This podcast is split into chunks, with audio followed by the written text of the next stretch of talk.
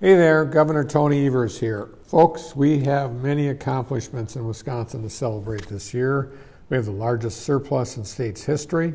Our unemployment rate is at a record low, and the state labor market participation rate is well above the national average. And that's great news. But it also means the stakes are high for our next biennial budget. We must make additional key investments to maintain our economy's momentum, bolster our workforce, and prepare our state for the 21st century. That's why I'm proposing major investments in Wisconsin's workforce with initiatives to build the future we want for our state.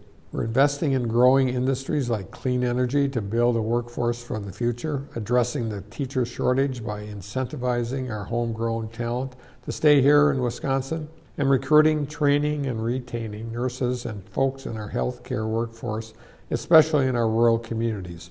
But we're not stopping there. We also know that to build a sustainable workforce here in Wisconsin, we must connect the dots that impact an individual's well being and the ability to be successful, like access to affordable housing, education, transportation, childcare, and in demand skills training. So, my biennial budget continues critical programs like our workforce innovation grants that are focused on providing long term solutions designed to bolster efforts in our local communities to address their unique needs because we recognize there is no one size fits all solution to the workforce challenges communities are facing.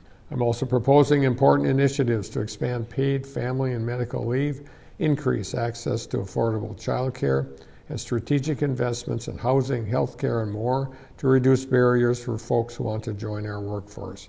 We're going to build on the progress we've made to maintain our economic momentum, build a workforce for the future, and support kids and working families. And I know that together we will. Thank you.